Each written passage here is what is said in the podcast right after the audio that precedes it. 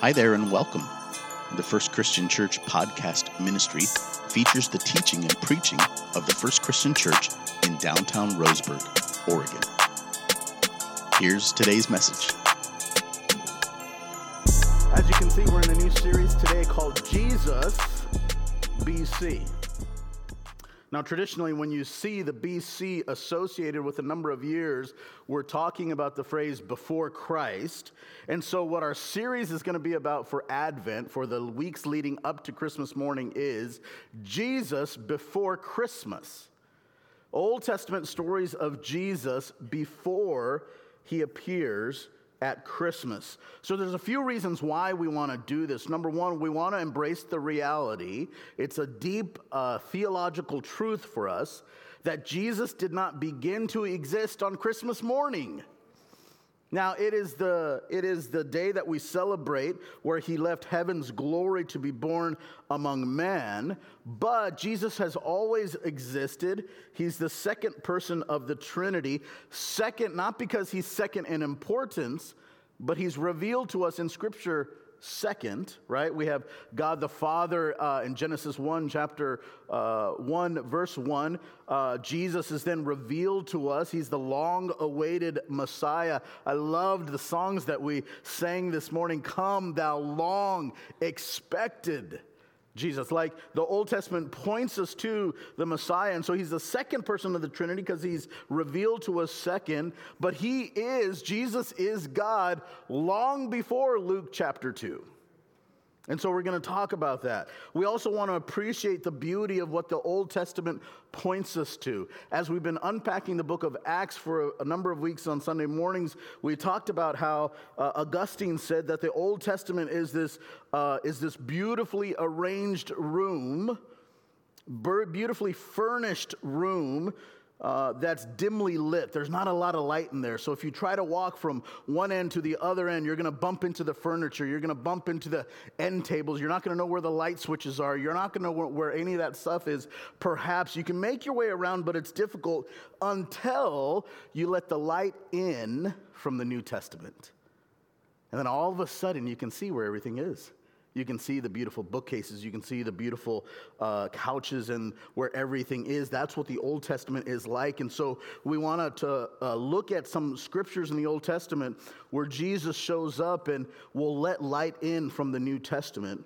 Also, Advent season is a season of waiting. There's five candles uh, here on the uh, Advent wreath this morning. And so, as Darren mentioned, every Sunday morning, as we kind of prepare our hearts for worship, what you'll notice is that we'll take uh, a different candle and we'll light it, uh, signifying a week uh, at a time until we get to light the last candle on Christmas morning here together as a church. And so, today, as we get started in Jesus BC, we're going to be reading about Abram and the covenant. Abram and the covenant. So, if you have your Bibles, if you have your notes, let's go to Genesis chapter 15. If you have your Bibles with you, it's the first book of the Bible. You can also open the uh, Bible app and follow along there. If you go to the events page, you can find the notes there. Genesis chapter 15, we're going to read about Abram and the covenant. Now, because I know myself, I am going to say Abram and Abraham interchangeably today. Uh, and if you read through the Old Testament, there's a portion in which uh, God changes Abram's name from Abram to Abraham. To save you the trouble at the end of the service when I shake your hand, yes, I'm going to call him Abraham at some point today. Uh, because I'm just going to use those names interchangeably. This portion of service, uh, uh, the portion of scripture, does happen before his name is changed. I know I'm going to screw it up, and that's why I'm just telling you right now. I'm going to call him Abraham at some point this morning. In fact, the screen already says it, so we're already there. Every place where God manifests himself in some dramatic, audible, palpable, or physical way in the Old Testament points to the ultimate expression of God in the New Testament, who is Jesus Christ. So in the Old Testament, there's going to be these ways where God is revealed physically before Jesus Christ was ever born. And so we're going to look at some of these instances. Today's passage is not well known, but it's very, very powerful. So I need you to stay with me for a few minutes as we unpack what looks like on a surface a pretty um, unusual piece of scripture. As we get started, let me set the stage. Abram has some serious doubts about his faith. This is where we get started. Abraham has these serious doubts about his faith. Uh, let's begin in Genesis 15, verse 1. It says this After these things, the word of the Lord came to Abram in a vision Fear not, Abram, I am your, what's that next word? Shield, your reward shall be very great. The very beginning of the verse says this after these things. What are these things? Well, if you look back at Genesis 14, what ends up happening is Abraham has Abram has just rescued his nephew Lot from a bunch of tribal chiefs. And he's afraid of retaliation. This is a dog eat dog society, more aptly, perhaps, a tribe take tribe society. And so, Abram rescuing Lot from the other tribe's uh, hand well, now is the time for retaliation. So he is fearful of the retaliation coming. And so God comes to him and right away addresses his immediate concern and says, Fear not, Abram. Now, it's interesting. The phrasing of this verse is pretty, um, pretty special. It's pretty unique. It says this After these things, the word of the Lord came to Abram in a vision in Old Testament scripture, that phrasing in the Hebrew language is usually reserved for a prophet. It's when the word of the Lord would come to uh, a prophet in the Old Testament, and the prophet's uh, uh, obligation was to declare those words to the rest of the people. So, this is a very significant piece of uh, passage. He reminds them, I'm your shield, I'm your reward. And in verse 2, Abraham interrupts him. He says, But Abraham said, Abram said, O Lord, what will you give me, for I continue childless? And the heir of my house is Eliezer of Damascus. Abram said, Behold, you have given me no offspring, and a member of my household will be my heir. In other words, Abraham goes, Yeah, yeah, yeah, I get it. But Lord, there was a promise you made. There was a promise of a family. There was a promise of a child. And here I go. And Abram and Sarah have been wrestling with this infertility, as it were. We may not use that word, but that's what it is. They have been waiting for the promise of a child. And for years and years and years, they've been waiting. And so when God says, Hey, fear not, Abram, I'm your shield, I am re- your reward. And Abraham says, Yeah, I get that. But hey, over here, you said you'd give me a family, and I still have no family. I have some doubts. Thank you, Lord, for this reminder, but I'm still scared. I'm still have some doubts. He says this, uh, he, he's very pointed about where his doubts uh, remain. First of all, he says this I have my doubts in you. Abraham is saying to God, How can I be sure about you if I still have doubts about you. You gave me this promise. You told me this was going to happen. And Lord, if I'm being honest, I have my doubts about you.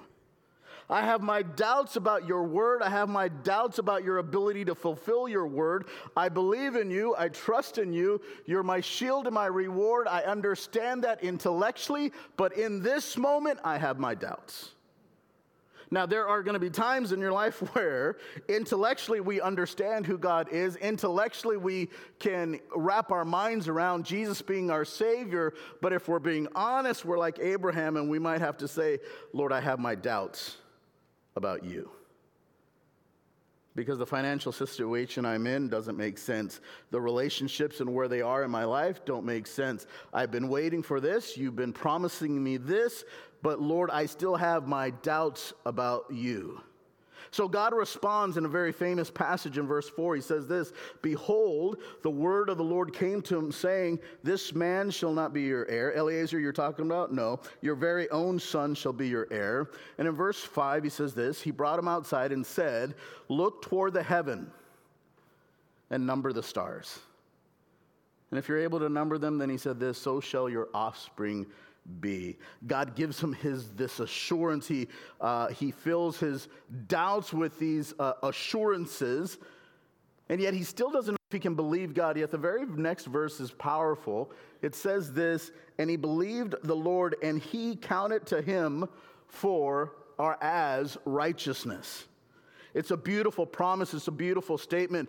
Uh, in the New Testament, Paul would reminisce about these same words. Uh, let's go to Romans 12 for just a few moments. Romans chapter 12 and verse, or I'm sorry, Romans chapter 4 and verse 1 says this Abraham was, humanly speaking, the founder of our Jewish nation. What did he discover about being made right with God? If his good deeds had made him acceptable to God, he would have had something to boast about, but that was not God's way. The scripture tells us Abraham believed God, and God counted him as righteous because of his faith. When people work, their wages are not a gift, but something they have earned. But people are counted as righteous not because of their work, but because of their faith in God who forgives sinners. This is a beautiful, beautiful point we should wrap our minds around. In the very moment where uh, Abraham has these doubts, where he says, I have doubts about you, the very next verse says he believed God the, the journey from doubt and belief, or doubt and unbelief to belief is probably much shorter than we think it is. He says he believed God, and so all of a sudden, everything that was counted to him before, all the doubts, everything that was against him, are now counted to him as righteous. In this very moment where Abraham has these doubts about who God is, he's able to believe God, he's able to be counted as righteous. We read on in verse 7 God said to him, I am the Lord who brought you out of from Ur. Everyone say Ur. If I have to read these words, so should you. Uh, I brought you out of from Ur of the Chaldeans to give you this land to possess. So God assures him, he reminds him of who he is. Look at Abraham's response in verse 8. But he said this, O Lord, how am I to know that I shall possess it? How will I know? What's interesting is that it sounds like Abraham is coming to him and he's got these doubts and about who he is, but now he's saying, "Yeah, but how will I know, uh, Lord? If you could just, um, if I, if you could share your screen with mine, so I can see what you're looking at, that would be very helpful. If, I could just, um, this plan that you have." Like the how is really messing me up, Lord. So if you could just, in fact, why don't you email me the minutes of what's about to happen just so I could be ready, just so I could be on the same page. It doesn't make any sense. Lord, Sarah and I have been waiting. We've been waiting. You said you'd give us a child. We don't have a child. We're going to be left here without. And how is this going to look on you, God? How's it going to look on you if I remain childless till I'm old and, and, and beyond the age of being able to, repro- like, Lord, how am I to know? God says, uh, The Lord is my shepherd. I'm sorry, Psalms 23 says, The Lord is my shepherd, I shall not want. It's a beautiful promise, isn't it? And you know what we do? Say, Lord, how shall I not want? Because I want right now. I lack these things now. How, how will I know that I'm to possess it? In other words, uh, Abraham's this weird spot where not only does he have doubts about uh, who, who God is, he has doubts about uh, himself. He has doubts in God, but he also has doubts in himself. I have my doubts about you. I have my doubts about me. How am I supposed to attain this? How is this going to happen? How can I be sure that you'll do this, but also how can I be sure that I'm to possess this? Abraham has these doubts.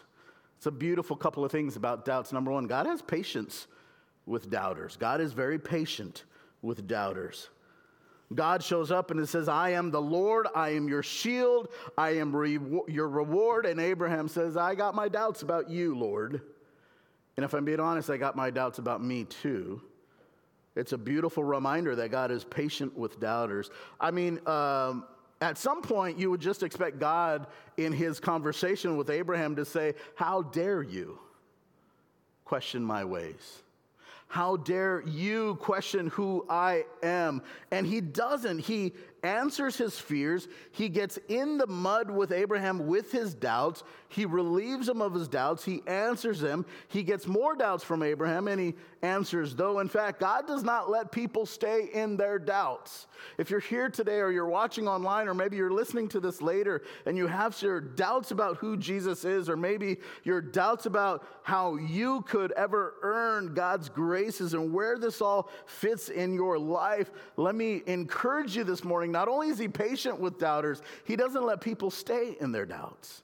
He just doesn't say to Abraham, Well, you know what? You're human and you're just going to have to uh, live in your doubts. I think in the New Testament, John chapter 20 is a beautiful example. Here's Thomas, one of the disciples, and we know Thomas's nickname, Doubting Thomas. What a horrible nickname, by the way. When he was told that Jesus is risen, he says, I don't, I don't know about that. Jesus shows up and he says, Here, Thomas, come to me, touch me, see me. Allow what you see alleviate what you doubt. And there's this perfect balance on the one hand because Jesus does not come into our lives and he says, How dare you doubt me? How dare you doubt me? If you trust me for salvation, don't you trust me for your Monday and your Tuesday? If you trust me with eternity, why can't you just trust me with this next week? If you trust me with eternal salvation, why can't you trust me that your relationships will be in order? Uh, he comes to Abraham and he sits with him in the doubts. In fact, the way he answers his doubts is today's message. Look at verse 9. He said to him, Bring me a heifer, three years old, a female goat, three years old, a ram, three years old, and a turtle dove and a young pigeon. He brought him all these, cut them in half, and laid each of them, each half over against the other. But he didn't cut the birds in half. And when the birds of prey came down on the carcasses, Abram drove them away. This has got to be the weirdest shopping list ever, right? You imagine you, you go to leave for the grocery store and your spouse says a heifer, a female goat, uh, a ram, make sure they're all three years old, a turtle dove, and a pigeon, and we should be good. It's going to be a great Thanksgiving dinner. It reads more like a shopping list for a strange pagan ceremony than maybe something the Lord would ask of. Everything is cut in half. The small ones, except, aren't. The birds, he arranges them opposite of each other. And if you're visually picturing, uh, yeah, if you, if you make a mental image of what's happening, he brings these animals, he cuts them in half, he lays them on one side against another. He's basically forming this aisle. An aisle in which you could walk down, perhaps. Now, it's pretty obvious that God said, Bring me these animals, and Abram knew exactly what he was talking about. If you read these three verses again, Abram, uh, God gives Abram a shopping list. Abram gives, gets the uh, animals, and he immediately starts cutting them in half. Uh, did God ask him to cut those in half? No, there was obviously something familiar about these animals. There was something familiar in God's request for these animals. And so Abram go, goes ahead and carries out what is to happen next. Abram knows what God is calling him to do, and you and I don't, so we're going to unpack this. What exactly is happening here? Next in your outline, if you're following along, God answers Abram's doubts by entering into a covenant. They're entering into this covenant. Now, this word covenant is, an, a, is an agreement, it's a contract. Now, here's the thing if you and I were to make a contract, if you and I were to make an agreement on something, uh, how would we formalize that agreement? Well, if we were friends, perhaps just an understanding between two parties would be enough. But if I was entering into a legal contract with someone, a business contract with someone, uh, we would sign our names to something, wouldn't we? You go to the bank and you get a covenant for a, a loan. And they say, This is the amount of money we're going to give you. This is the amount of interest we're going to charge you. We promise to provide the money to you and, and, to, and to give you this amount of interest and to wait for your payments until it's paid back. You promise to take the money, use it for what you're intended to use it for, and you also have to make the payments, right? We have a written society. Well, how do you do that in a society that's not a written society? This is a vocal society or an oral society. So, in that day and age, when you wanted to come into an agreement with someone, you had to act out the contract.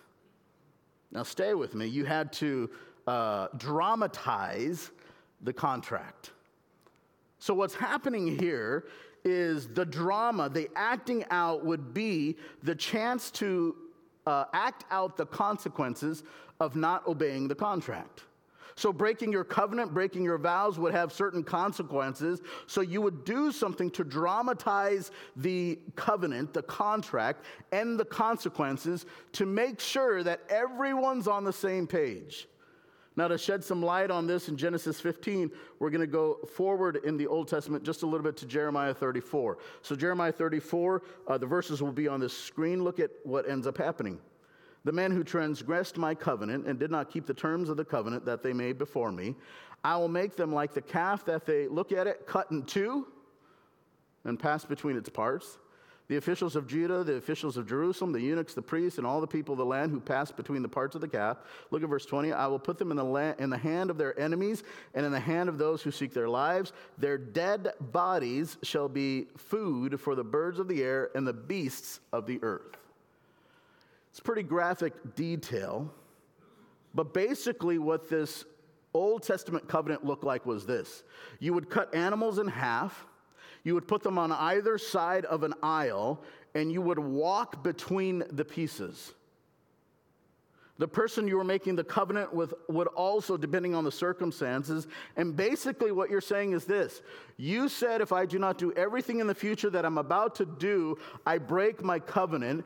And if I break my covenant by me walking down this aisle of carcasses that have been cut in two, I am showing to you that that I am taking this seriously, and if I don't fulfill my covenant, may I be cut in half as these animals have been cut in half. You're identifying with the pieces and you're saying, This is what I want to happen to me if I break this covenant. Now, the symbolism is pretty easy to get. Um, first of all, the stakes were super high. It's a very serious covenant because it's sealed with blood. But second, what you're saying is if I break this covenant, let this same bloodshed that happened to these animals be also on me. Now, here's the thing imagine the next time you hire a contractor. Uh, how about, no, let's do this, the cable guy. The next time you have your internet provider or your cable guy out, promise to come between 8 and noon. And they want your credit card over the phone to formalize the agreement. And you say, no, no, no, I got a better idea. I have four or five animals. I'm going to split them in two, right? And you send your guy over, and we're both going to walk this aisle, and I'm going to promise to be here from 8 to noon and pay you your services, and then your guy is going to promise to be here between 8 and noon. I'm just saying you'd probably get better service. you would probably get a higher standard of commitment on that agreement, wouldn't you say? So there's this covenant.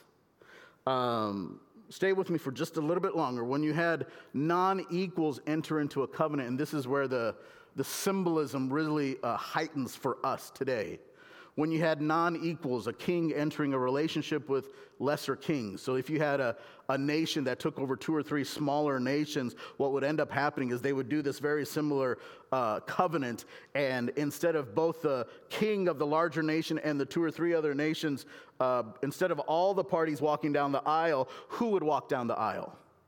Just the lesser kings. Because they were being accountable to the greater king. Does that make sense? So, whenever there was a situation where you didn't have equal parties, uh, but a larger king who was uh, taking over smaller nations, and instead of uh, removing everyone that lived there or, or pillaging the nation, instead, maybe there was an agreement that these lesser countries would pay a tribute or a tax to the greater king, and in exchange, he would not kill them, which is a pretty good deal. They would go and do this covenant, and they would split the animals, and instead of the larger king walking down the aisle, it would only be the two or three smaller kings who would walk down because it was their neck on the line because they were subservient to the larger king. Here's Abraham and God, and God says, Gather these animals. And when he hears which animals, Abraham already knows what's about to happen. When he gets the shopping list from God, he already knows what's going to happen. He says, Uh oh, we're entering into a covenant. He gathers the animals, he already starts to uh, cut them in half. He places them on either aisle, even though he's not instructed to, because he knows what's coming next. He knows they're about to enter into this covenant. He is preparing himself to have to walk that aisle. Because just like the lesser kings would need to walk down before the greater king, here he is, and he's ready to walk down the aisle to enter into the covenant with God Almighty. Lord, I don't know if I can trust you. Lord, I don't know if I can even trust myself. Like, how are you going to give me this, uh, this, this offspring you've promised? And how am I supposed to possess the land? And God says, Let me answer your doubts. Here's your list. And now Abram knows he has to enter into this covenant. As he's preparing the items, he knows he has to walk down the aisle next. But that's not what happened. Look at verse 12. As the sun was going down, a deep sleep fell on Abram and behold, dreadful and great darkness fell upon them. Now, this isn't a normal sleep because it says a thick and dreadful darkness came over him. It literally means a, a darkness of terror fell on him, uh, kind of a spiritual darkness perhaps that fell on him, along with the physical darkness. Uh, because it was so dreadful and the sun was being uh, eliminated in that moment. Genesis 15 and verse 17, we read on When the sun had gone down, it was dark. Behold, a smoking fire pot and a flaming torch passed between these pieces. Now, these words are kind of hard to translate for most historians, and what they believe is that these two words that appear when God descends on the Mount Sinai, which means these are tokens that are emblems of God's immediate presence. This is God showing up physically for Abraham. But here's, here's what's so weird is that the second word blazing here, that torch, is a word that's often used for lightning. And what this means is something like this Abram watched a searing strike of lightning appear and hold its shape so that you and I only, like we've only ever seen lightning in a moment, Abraham saw it hold its shape in between the aisle and the radiance of his the image the smoke imagine the sparks everything holding its shape as it passes through the pieces as it passes through the aisles god had or abraham had prepared Abram knew in this moment it wasn't just a simply reiterating of the older vows in Genesis 12. This wasn't just a reminder of something old. He was making a new covenant. God Himself was putting His physical presence in between this aisle. He was walking between the pieces, He was identifying with those pieces. Now, here's why that's astounding God is saying this God's going between the pieces, and he's saying this Abraham, if I don't bless you, may my immortality become mortality.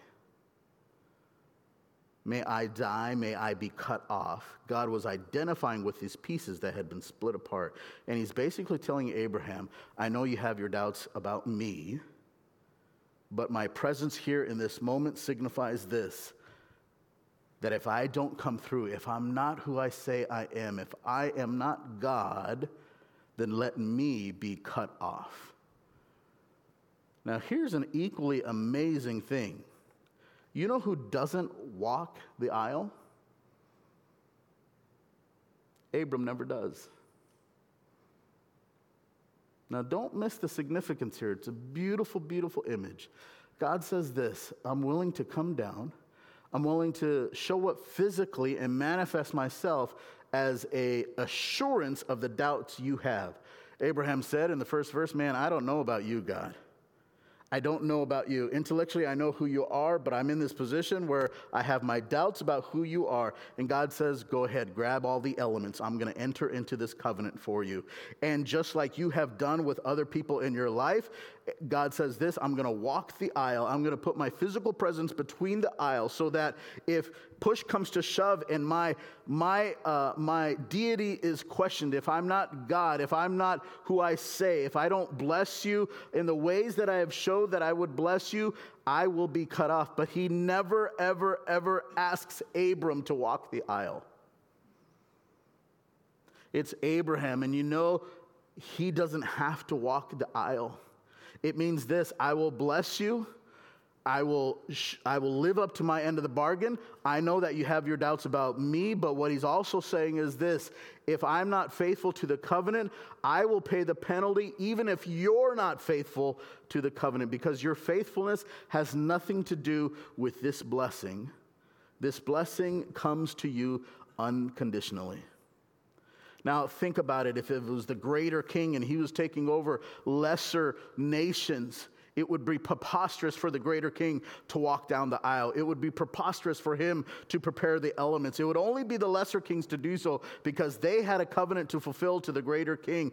And they would have been shocked. They would have been, uh, they would have been so confused. They would have been in utter disbelief if the greater king would ever walk down the aisle to enter into a covenant because it was not on him to do so. And yet, in this moment, God comes down and in the physical presence of his lightning and in the, the fire that's representative of his holy Shekinah glory, his presence. He comes down in between the aisle and he never asks Abraham to do so.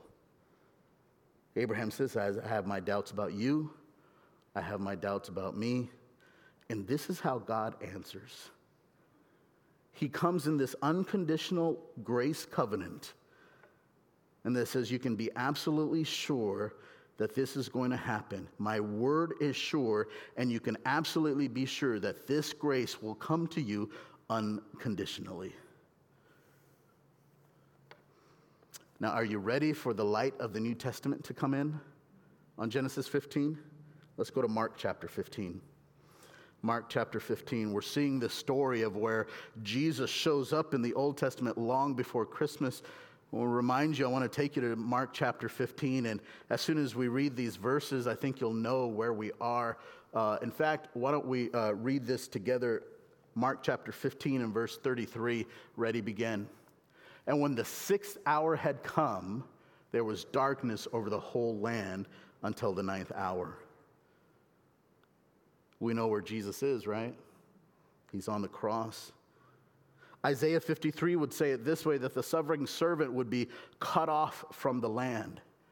God would be cut off. He died. Jesus would experience death. He would experience all this so that he could bless you even when you fail him, so that your salvation could be an unconditional salvation. Such was the final cost of God's astounding oath of grace that night. Galatians in the New Testament says it this way in Galatians chapter 3 Christ redeemed us from the curse of the law by becoming a curse for us. For it is written, Cursed is everyone who is hanged on a tree, so that in Christ Jesus the blessing of who? Abraham might come to the Gentiles, so that we might receive the promised Spirit through faith. Why is it such a big deal that the promise of uh, the blessing of Abraham would come to the Gentiles? First of all, if we're identifying characters in Genesis 14, we are the Gentiles. We are the outsiders. So in Christ Jesus, the blessing of Abraham is just, we, was just what we saw in Genesis 15, Genesis 12. The promise that through Abraham's seed there would be this nation uh, that Abraham would be the father of. The fact that Abraham believed God and it was counted unto him as righteousness. Uh, that in the midst of Abraham's doubt, he was able to still believe God and to assure Abram of his doubts, to assure him of his, his doubts, where Abraham says, Man, I have doubts about you, Lord. And if I'm being honest, I have doubts about me. And so God comes down. He enters into this covenant with Abraham. And in the New Testament, we see the light come in on this story. And we see that this covenant that God entered into with Abraham fully recognized that God would take the entire obligation of the covenant. He would never ask Abram to walk down the aisle because there was nothing Abram could do to earn God's favor in this covenant. There was nothing he could do to actually uh, prove his worthiness. There was nothing he could do to dissuade the doubts on his own. He had to trust in God's ability to carry out the covenant on his own. And in the New Testament, we see this in Christ Jesus the blessing of Abraham would come to the Gentiles, you and I. Verse 14, so, uh, so that we might receive the promised Spirit through faith.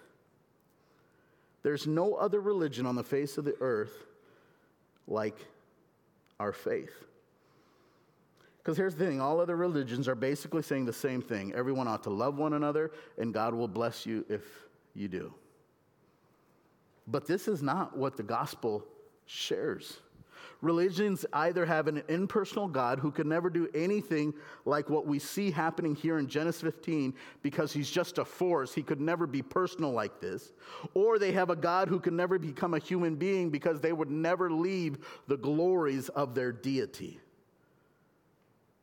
Their religions would never have a God who would suffer and die. He would never go through the things that we see happen in the Gospels with Jesus Christ. How in the world would God, the Almighty King, walk the aisle when he didn't have to? Why would he do that? He would do that because of his love for us. And in our, in our faith, there will be moments where we have either doubts about who Jesus is or doubts about ourselves. And if we're being honest, sometimes it's our doubts about who Jesus is and we'll ask ourselves the hard question like, God, why aren't you here? Why aren't you showing up in my life? I have my doubts about you. I fully appreciate that you showed up for Abraham. I fully appreciate that you showed up from Thomas. But Lord, if I'm being honest, I need you to show up for me right now. I have my doubts about you. I have my doubts about your love. I have my doubts about your ability to hear my prayers. Or maybe you're in this position where maybe it's not so much the doubts about who Jesus is, but you have your doubts about yourself. And you say, Man, I understand that you are loving, that you're caring, that you're compassionate, but Lord, I have my doubts in my ability to live up to my end of the agreement.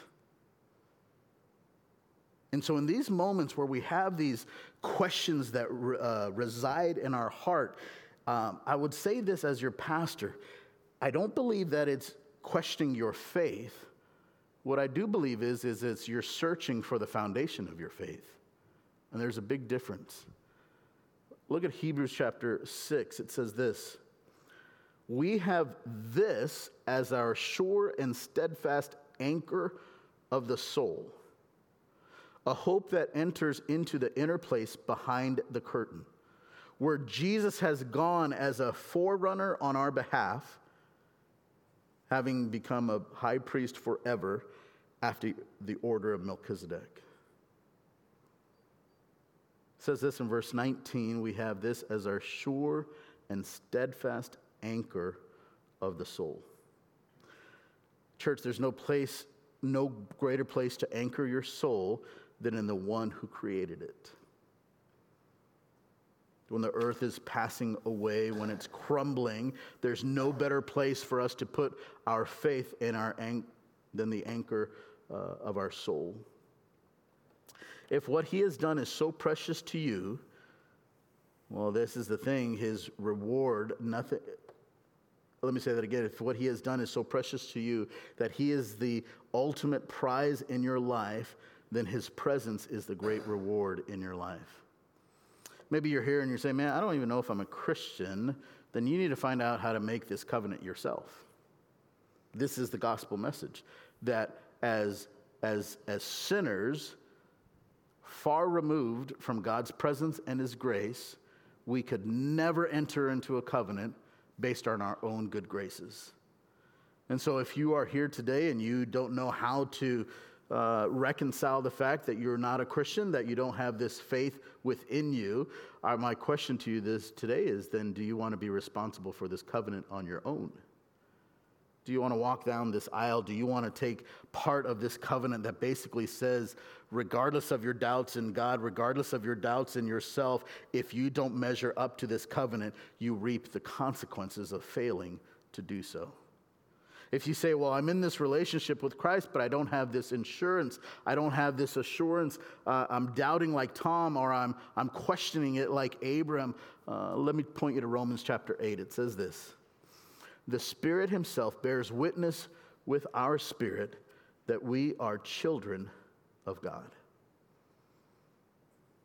If you go and say, Man, I'm a child of God, but I need more assurance. I need more assurance in my life. I want more of a sense of your, His presence. I want to know Him more. I want the incredible confidence and boldness I see in other people or I see in people of uh, in the scriptures, then what I ask you to do is if you go to God with a sincere heart, He will not ignore you. Just like He did with Abraham, just like He did with Thomas, He never takes someone who's questioning or sincerely pursuing God and He never says, How dare you? He never comes at you with a heart full of anger and says, How can you question me? How would you look around? Would you look at nature? Would you look at all the ways that confirms my existence? He never comes to you at a position of anger or, or, or resentfulness or a position where he's going to ignore you. He's going to come to you and he's going to sit with you in the middle of your doubts. To what extent will he not ignore you? Well, to the extent that he would leave the glories of heaven to the extent that he would be born to live a sinless, perfect life, to walk among us, to be 100% man and 100% God. To what extent will he not ignore you to experience every emotion, every high, every low, and every temptation? And Hebrews tells us, yet without sin. He would walk to the cross. He would bear your sin and he would bear my sin upon the cross. Here's the thing you cannot have Christmas without the cross because it just doesn't make sense. To have Christmas without the cross is an incomplete story. It's like getting the previews of a movie and never really understanding why or where it ends. It is the incomplete version of Christmas. To be the long expected Messiah and yet to never get to the cross would be, take, would be uh, to take the glories of Christmas and never to understand the reason we celebrate in the first place. The birth of our Savior is Him coming down from the heavens, the glories of heavens, so that He could die on the cross so that we might have lift, life. That we might have lift doesn't make sense. It's so that we could have life. Here's the thing if we are going to celebrate Christmas, we must do so in view of the cross. Because otherwise, we're lighting candles for no reason. We're singing songs about a Messiah where the words don't even make sense. And we're going to reduce the next few weeks to exchanging gifts with one another. Here's the thing I like gifts. I look forward to them a lot. Should write that down. Just kidding. I like gifts and I like the I like what we get to do around Christmas and I think we all do. But coming to church and worshiping is this opportunity where we get to say, okay, why? Here's Abram. And he has these doubts about who God is. And I can tell you as your pastor, uh, the next few weeks, I will probably have more conversations with people who are asking the question, why? Who are asking the question, how come?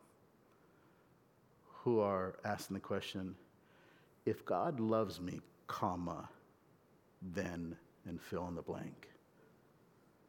Because the glories of Christmas, if we don't see them in view of the cross, they pale in comparison to the real life struggles we have every single day. And so here's Abram, and he has his doubts about who God is. He says, I have my doubts about who you are. I know you said you'd give me this family. I know you said you'd give me offspring. And we, like we talked about a couple weeks ago, we have the privilege of seeing the end of the story. And we are, we're rooting for Abraham and we're saying, just wait a few more chapters, man. There's going to be this awesome occasion where you have Isaac And then a few chapters later, we're going to see this awesome occasion where you think you're going to have to let go of Isaac, but God comes through and he provides this lamb, which is so cool because in the New Testament, he says, I'm the lamb. And Passover, Abraham, just stay with us. You, it's going to be great. And in the moment, we can, we can identify with him and say, Yeah, there's these moments where I say, I have my doubts about you, God. How would you let this happen? I have my doubts about you. Why won't you answer this prayer? I have my doubts about who you are. And I think if we're being honest, we also can say, and I have my doubts about myself. I, I fully embrace, God, that you died on a cross to save us. And for the life of me, I can't figure out why me, because I have my doubts about me. I have my doubts to be able to live up to the name Christian. I have my doubts to be able to be a follower of Jesus Christ like you've asked me to do. I have my doubts about you, but I also have them about me. So if I, we're being honest, Lord, it's just easier if I just coast through. But I have my doubts. God enters into this awesome covenant. And the beauty of the covenant is this it's the beauty of the cross. It is the weight of our sin that put Jesus on the cross, but there's nothing we could do to earn our salvation. It is the glory of Christmas because we get to view it with the perspective of the cross. Let me pray for you this morning as we reflect and we respond. Father, as we consider this Old Testament narrative that on the surface is very, very unusual and it's very, very confusing. Father, I ask that you would give us hearts to hear in a way that actually um, moves our faith. Father, um, for those of us experiencing doubts about who you are, or doubts about ourselves in relationship to who you are. Father, I pray that you would um, that you would show yourself strong and mighty in our behalf. That you would remind us of your presence in our life. Father, I pray that you would remind us of why you came to be born under such humble, humble circumstances. I pray that we would always view Christmas with the perspective of the cross. So we'd always be reminded of what Christmas is about for us. Thank you for sitting with us in our doubts. Thank you for resting with us in those moments where we have doubts, Lord. And I pray that we would just embrace your presence and who you are in our life. Now, for all of us, that means different things. So, whatever stage of faith that we're at, I pray that you would help us move and grow. For some of us who've been followers of Jesus Christ for many, many years, that just means that we at this point need to read the Gospels afresh. We need to consider them brand new. We need to embrace the, the beauty of the truth of the Gospels all over again. For some of us, that means we're still taking baby steps. We're brand new Christians. And we're trying to figure out what this means. And so that means in our doubts and in our fears, we get to choose to listen to the voice of a Savior. And against the voices of doubt or shame or guilt or fear, we get to draw near to the heart of God and hear His voice in our life. Father, I pray for those watching online or listening later in the week, or maybe those in this room who have never um, come to a point where they've settled their faith. They've never put their faith and trust in you. They've never been baptized, perhaps, to identify with you and your followers. I pray that you would encourage them and give them a. Um, yeah, give them boldness to reach out to the person they're sitting with to reach out to me or someone in their circle of faith that they can trust, where they can simply declare, I believe, and I want to make Jesus the Lord of my life. Thank you so much for listening to this week's message. If you made a decision for Christ or would like prayer with someone from our church family, we would love to connect with you.